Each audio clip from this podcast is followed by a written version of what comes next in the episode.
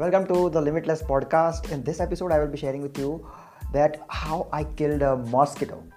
Uh, that's a very vague experience if you consider it like that, but the way I'm going to present it is amazing. I want to explain the concept of hard work, smart work, patience, persistence, and perspiration.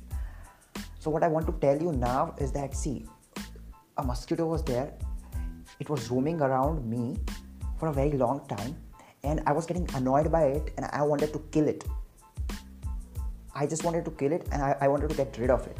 But the problem was that I killed it three times. I tried to kill it three times. It it it was captured when I when you clap while you kill the mosquito. You know, it cap, it was captured in between my hands, and then when I opened my hands, it flew away three times. It it it flew away three times. Can you just imagine how it feels? Can you just imagine that? And what I did after that was my mom came. Now now imagine this imagine this experience of killing it three times and it getting rid of me and going away as hard work. And now let's talk about the smart work concept. The smart work was that my mom came around and she told me that why are you trying to kill it with your hands? Just use that mosquito uh, you know mosquito repellent spray eh, that hit hit or Mortein or something like that. And i i thought wow that's a great idea. Now now relate it like it's a smart work kind of thing and now i went there I brought that uh, mosquito repellent, really, mosquito spray basically, and I sprayed it on the mosquito. Still, it didn't die. Even smart work didn't work. So what the, what I did then?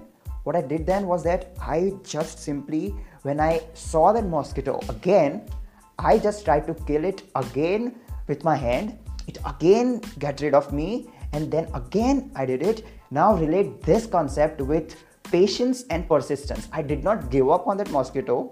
I wanted to get it killed. So what I did was I tried to kill it with my hand now.